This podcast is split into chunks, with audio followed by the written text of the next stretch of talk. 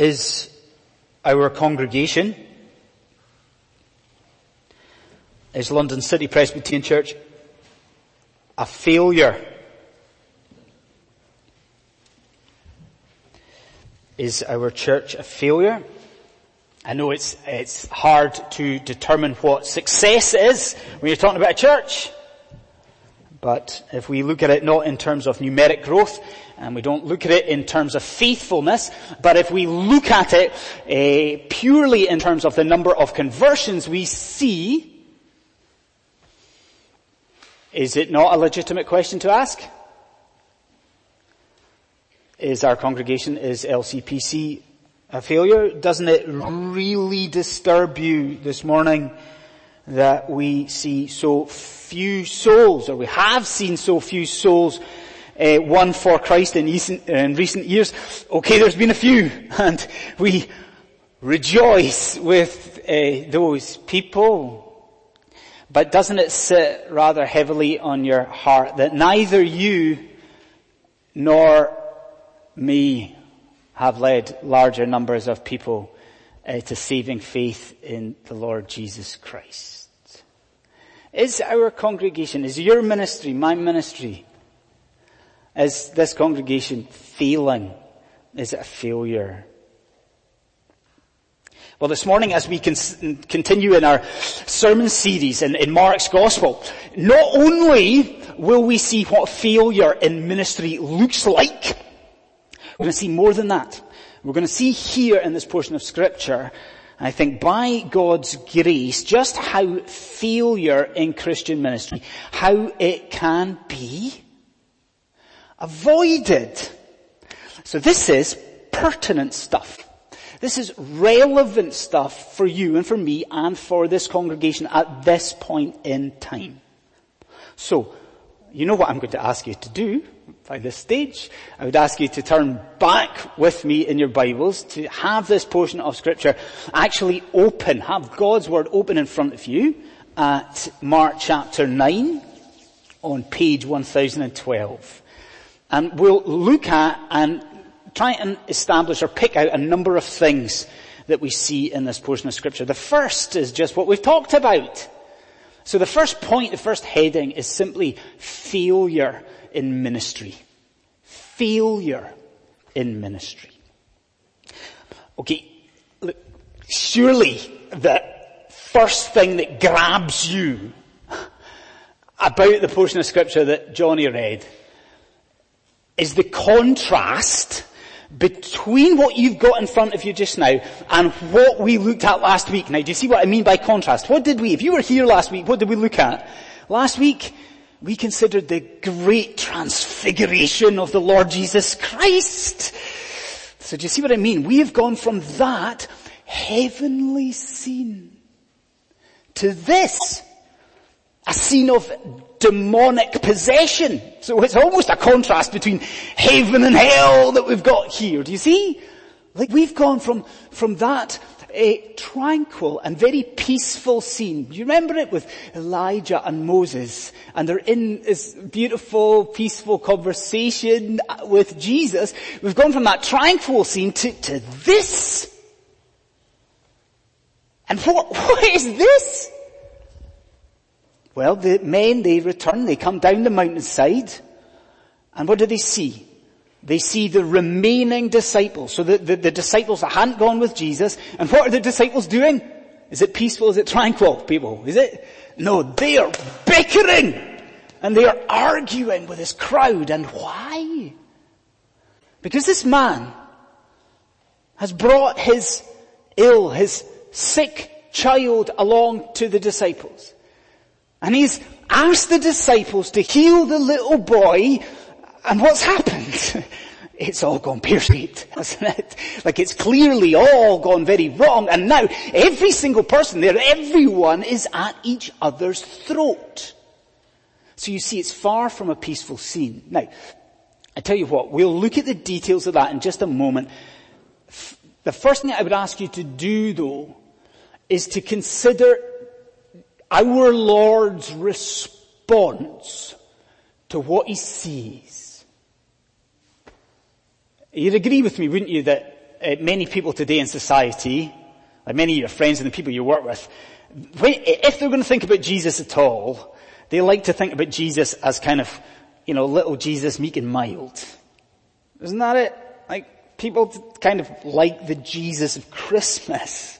Don't they? They like the little baby in the manger, like that sort of Jesus. Any other ideas? Kind of, they don't want anything to do with that at all. It's got to be little Jesus, meek and mild. here's the thing though, that does it with Mark chapter 9. Does it? So what happens here? Jesus comes down the mountainside, he sees this fight, this bickering, he finds out what's going on, and what does he say? Cries out, you unbelieving generation! Like you faithless people, how long do I have to put up with you? It's not little Jesus meek and mild, is it? It's just, it's not. I mean, he's, you see it, don't you? He's frustrated at this point. He's almost angry. He's exasperated at the scene before him. Now that's interesting, isn't it? And you answer me this, who's he speaking to? You see what I mean? Like when he says, you faithless people, you unbelieving people, who's he talking to? Like do you, th- do you think he's talking to that man who's brought along his child? Do you think he's talking to the scribes who are gathered? Do you think he's talking to the crowd? Who do you, who do you think he's talking to when he's saying that? Can I tell you what I think?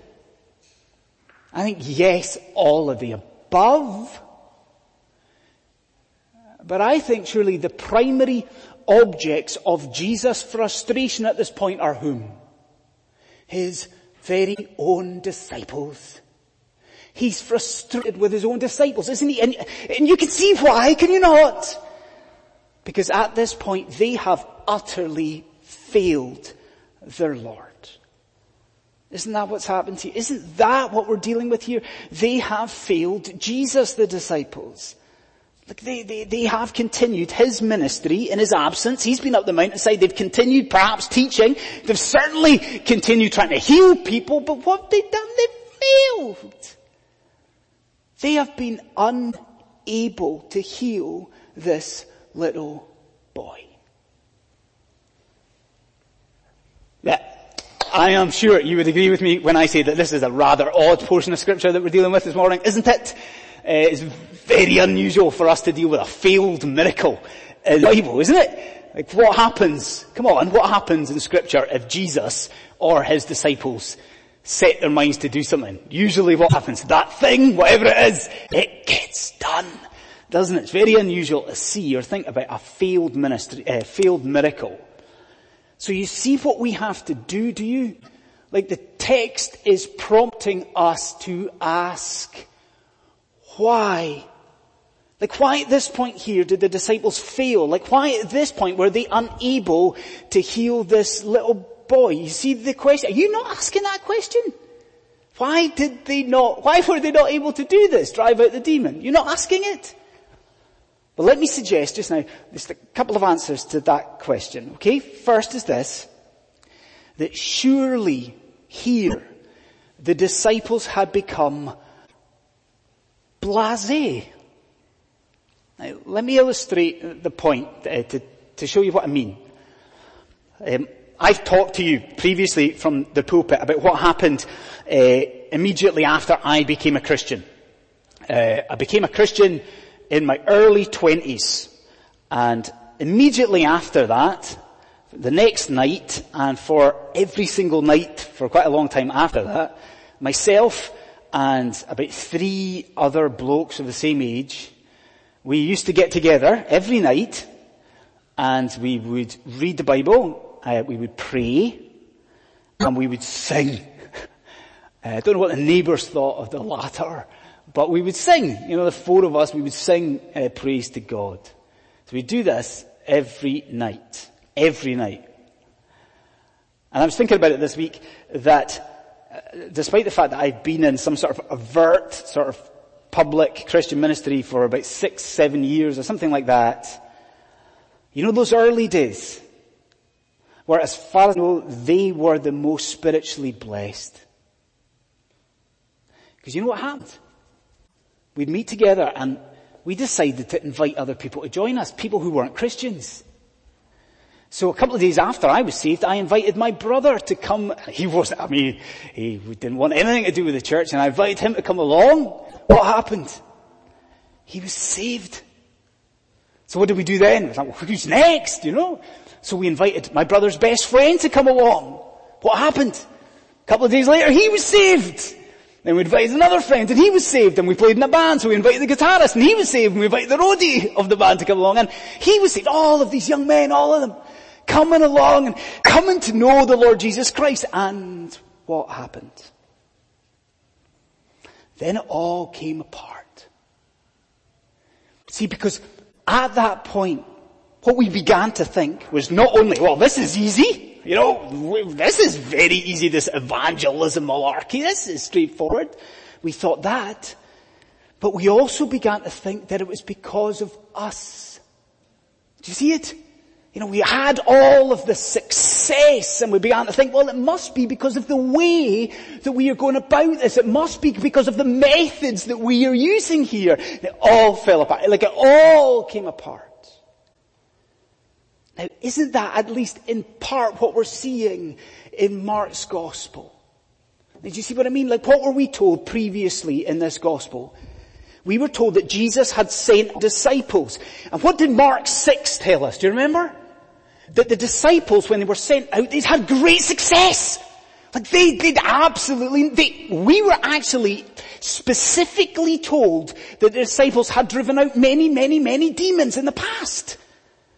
So do you see what's happening here? This man comes along with his boy. What do the disciples think? We can do this. We've got that. Bring the boy here. No worries. Look, we've done this a hundred times before. We've got this. Bring him here. Do you see it? They've become blasé here. They are relying upon themselves. But I said to you, um, I said to you two answers. And indeed, I'm guessing if you followed Johnny as he read scripture, if you followed it closely, you can see exactly why they failed. Don't you? Why could they not drive out this demon? Verse 29, why could they not do it? Because they did not pray. I, I don't know about you, but I find that absolutely remarkable. And just take a step back from it a moment and think about what you're dealing with. A man takes his child who is demon possessed to the disciples of the Lord Jesus Christ. And what do the disciples not do? They don't even bring the child to God in prayer. Is, don't you see it? Like, isn't it remarkable? But as remarkable as it is, doesn't it take us to rather an uncomfortable truth this morning? Like what's the question we're posing and trying to answer today? Is LCPC a failure? If it's a failure, you see there why it's a failure, don't you? I mean, are we sitting in church this morning thinking, and have we been thinking for months now, why don't we see more people saved? You asking that question? I hope so. But, you know, you're asking the question, you know, why on a Sunday, and Sunday mornings, why do we not see more conversions? Why in people's lives are we not seeing more dramatic conversions to the Lord Jesus? Why? Are you thinking it's a mystery? It's not a mystery. If we are failing in this congregation, it is quite simply because we do not pray. And maybe you're looking at me this morning uh, thinking, well we do, Andy. we get up in the morning, we pray, and we meet on a Thursday night for prayer, and we meet on a Sunday evening specifically to pray evangelistically. We do pray. But I would say back to you, do we really? I mean, take the Sunday evening uh, prayer meeting as an example. I'll ask you, is there anyone in this room at all for whom that prayer meeting is the high point and the center point and the heartbeat of their week. And do we give great amount of thought to the names that we are going to bring on a Sunday night to the attention of the church for prayer? And when we're in that prayer meeting, are we listing all the names that are mentioned of the lost souls so that we can take those names into the week, into our prayer lives? Are we doing that? Are we getting up every morning?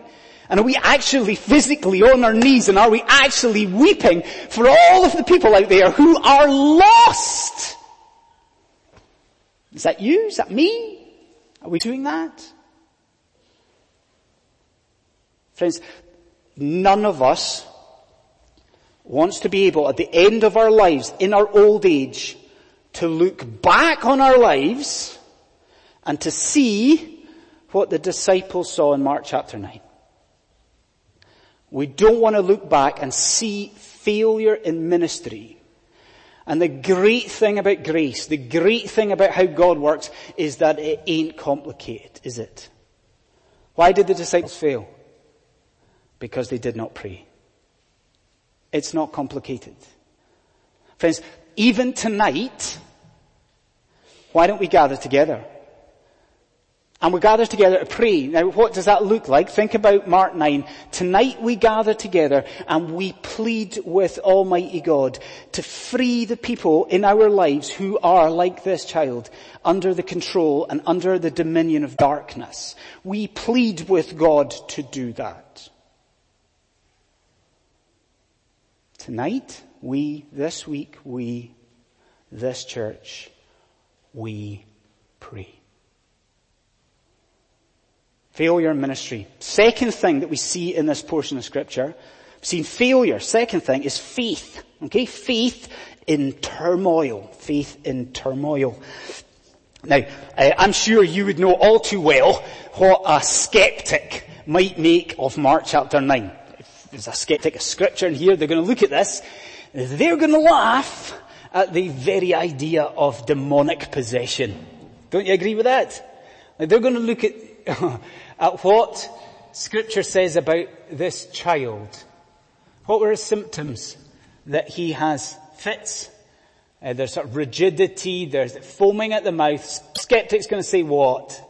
It's not demon possession. That uh, the boy's epileptic, something like that. Okay? Well, the child may well have been epileptic. Matthew's account uses a word that's very close to our idea of epilepsy. But here's the important thing with that. That's not all that the boy was. Like each of the three gospel accounts of this miracle, they go to great lengths to show you, to show me, that the child was possessed by an evil spirit, that perhaps the demon here is using that illness as a way of attacking, hurting this child. And, and, and if there's any compassion at all, when we think about that horrible predicament for this boy, we can maybe understand why his dad is just desperate. His dad is desperate to bring the child to Jesus, isn't he? But I'm guessing that the, the father in the story, that he was not expecting to be rebuked by the Lord, was he? he? Wasn't expecting that, but that is exactly what happens. Don't you see? He, he brings the boy to Jesus. he says to Jesus, Jesus, if you can, will you please, please heal my boy? And, and what does Jesus do? Isn't it strange? He takes exception to what this man says. If I can, like, are you, are you kidding me? If I can heal, if I can heal him.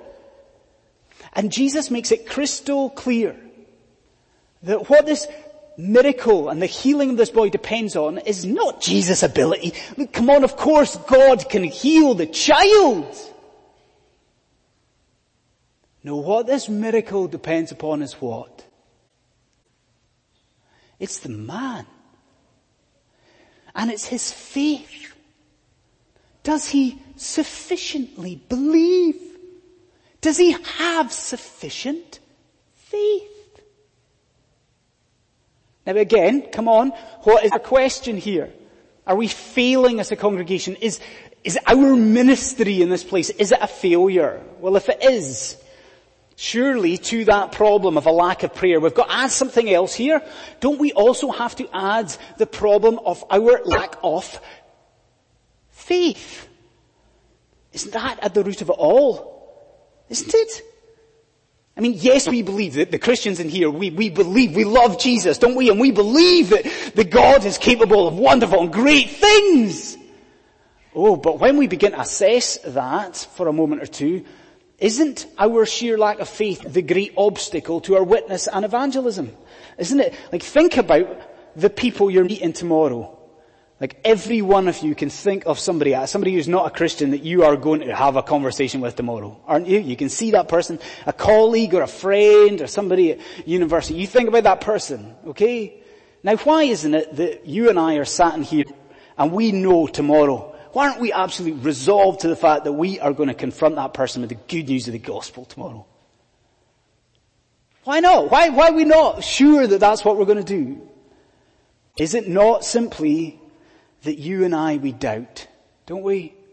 That we think about that person and think, wow, that person is staunch in their atheism. And they're staunch in, in, what they believe. And we doubt, we doubt that God can, we doubt that God will actually use us and actually change that person's life. Do you see it? Like this man here, you and I as Christians are wrestling with a lack of what? A lack of faith. I tell you what I want you to do. I'd ask you to do this. I'd ask you to consider that in relation to one specific area. And it's the same area as we're dealing with in the text. To consider our sheer lack of faith in regards to our children. What do I mean by that? Well, there's a few visitors in the church this morning.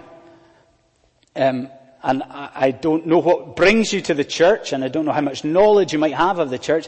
We are what you might call a, a reformed church. Um, we are yeah, evangelical, we're Presbyterian, but we are a reformed church. What does that mean? Well, amongst many things, it means that we believe that the promises that God made to Abraham in Genesis were made to Abraham, but who else? To his offspring. Like as a Reformed church, we believe that God, you could say, has a special place in his heart for the children of believers, the children of the covenant community. Now what does that mean in practice? Will you listen to what it means, please? Who are our children? Well, whether it is biologically the case or not, who are our children? If you're a member here, then all the children of London City Presbyterian Church, they are your children. You hear that? That we all have, as members here, we all have spiritual responsibility for all of the children of this congregation. What? Do you see that? Do you see how challenging that is? Like if we assess our attitude to the kids here, what is it? Like are we the first people out the door when the benediction is said? Or are we people who stay and try to get to know the children? And do we ask them about what they're learning in Sunday school? And do we ask them what they're learning from the parents about Jesus? And are we actually praying for these little children of the congregation? Hmm? And I wonder if you see this. I wonder do you see how that responsibility that we have, how it ties in with this problem we've got here? Because isn't this true? When we consider our own children, and when we consider the children of this congregation, don't we lack faith that they will be saved? Don't we? I mean, we look at our children and what do we see? I think we see the pressures of this world bearing down on them, the pressures of this modern age. We see that. We see in the children their distinct disinterest in the things of Christ. Don't we? We see in our children their sheer bad behavior. And what do we think? Like this man in Mark 9? We look at our kids and we see and we think, wow, don't the forces of darkness have such a grip on our kids? Yes, Jesus can, but will Jesus heal them? Don't you see, we lack faith when it comes to our kids. Friends, if you are in that situation this morning, would you, would you listen to me? Would you listen to these two things? One, would you take heart this morning? I mean, consider Mark 9. Like, what happens here? Here's a man wrestling in faith. He's doubting. I mean, he's just, he's, he's just doubting everything about Jesus. And yet what happens? By God's grace, what does God do? He heals the child. Take heart. But the second thing, see in the text what it is that you must do. Like what does the man do, friends? Like he's doubting, he's wrestling with a lack of faith. What does he do? He cries out to God.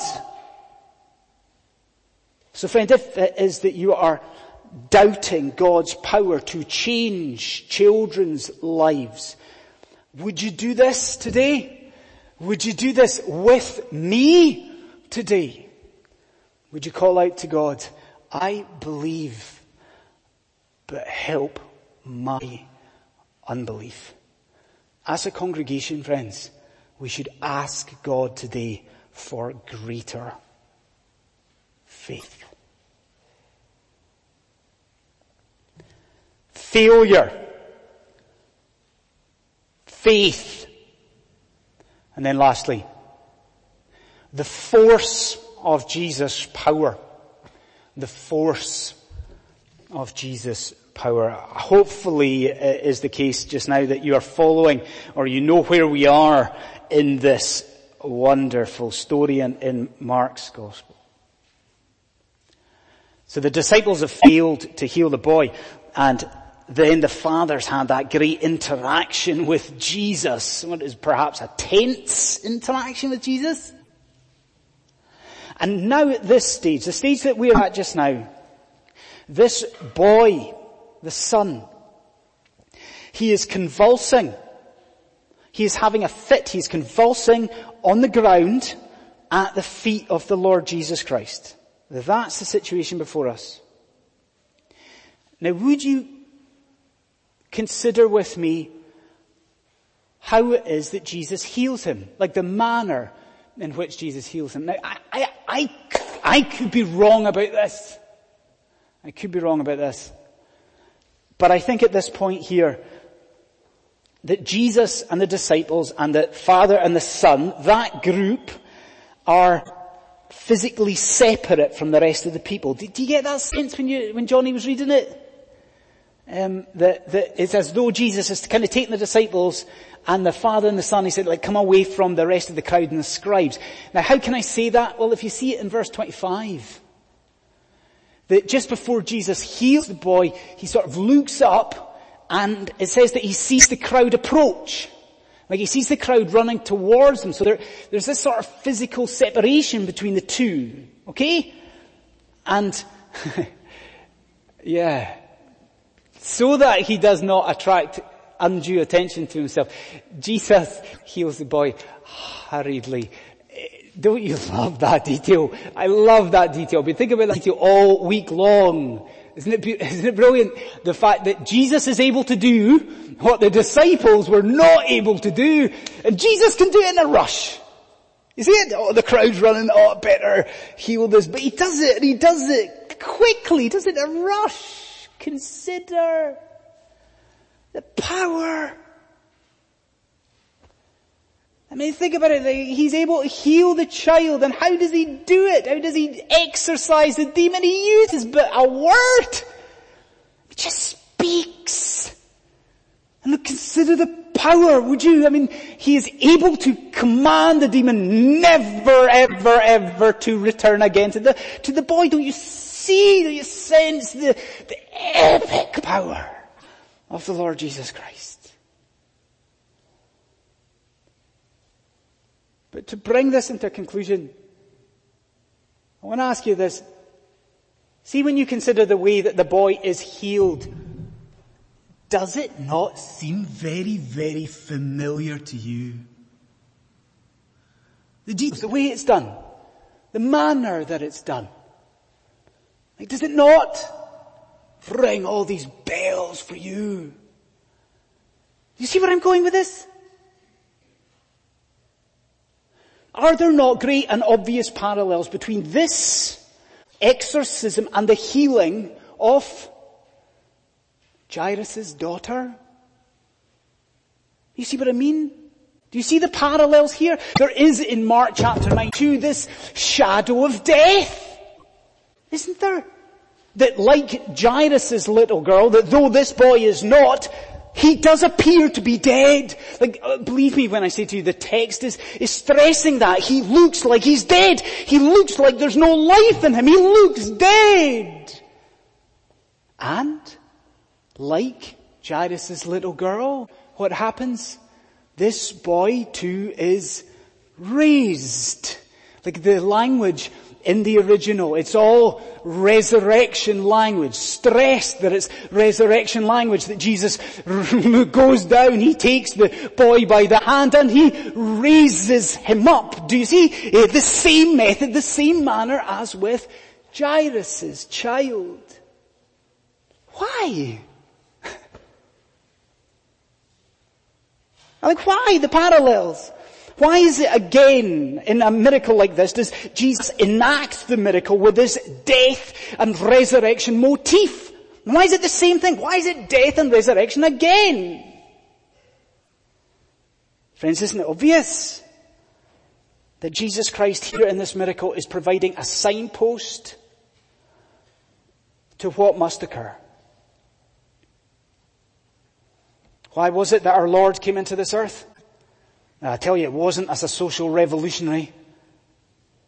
It wasn't as a moral example. Why did Jesus come into this earth, friends? He came to wrestle and to, to defeat the powers of darkness. And so we are shown in this miracle, or rather Jesus shows his disciples in this miracle, how that victory would be won. Don't you see? That should he finally and ultimately defeat Satan, what must occur? Look at the miracle. What must occur? That he himself, the Lord of glory, the eternal incarnate Son of God, what must happen? That he too must die. And that he too must rise again. Look at the miracle. See the little boy and see the method of victory for the Christ. Let me, let me, let me say this. If you're in here this morning and you are not a Christian, not only this miracle are you shown what would happen to Jesus, listen, you are shown in this miracle what is on offer to you in the good news of the gospel of Christ Jesus. I wonder if you see what I mean by that, what is on offer to you. Well, scripture makes it really clear. The Bible tells us and, and spells it out in great detail that like this little boy, all those outside of salvation in Jesus Christ are under the dominion of darkness and Satan. And so I wonder if you see in the miracle what is offered to you today. The Lord Jesus Christ in the gospel, He offers to reach down into your life he offers to raise you up. That in the gospel, the Lord Jesus Christ, He simply offers you His hand. That even today, as I'm speaking to you, Almighty God says to you that He will take you from a place of spiritual illness if you will only believe and He will take you to a place of spiritual and perfect health before Him. That that is what is in offer in the gospel. So do you see the question then? The question is, do you believe? Do you believe in Jesus Christ? And if not, will you not ask God for faith? And then let me do what I've been itching to do. I've been itching to do this since the beginning of this sermon. it was the first word of this sermon. Let me answer our question. Is London City Presbyterian Church a failure? Are you a failure? As a Christian? Absolutely not. Because you see it again, don't you? Who you are before God. Do you see what you are as a Christian before God? You are someone who is by that faith that He has given you, united to Jesus Christ. And you see now how you stand before God. Are you a failure? You're not. Because of Christ's work, because of His death and resurrection, what are you? You are today a spiritual success story. That you are, because of Christ, victorious in Him. That you stand today, that we all as Christians stand today, triumphant. Isn't that wonderful? Triumphant over all of the powers of darkness and all the powers of Satan, triumphant over all the powers of death, triumphant over all of the powers of hell. And all because of the gospel. All because of what the Lord Jesus Christ has done for us. All because of the cross. Isn't it wonderful? What do you see when you look at Mark chapter 9? Don't you see that the Lord Jesus Christ has power over evil? Don't you see that? Don't you see what he has done? He has fought Satan and he has won the battle and he has all for you and for me. May it be that he, the King of Kings, is praised in the hearts of every single one of us this morning. Let's pray.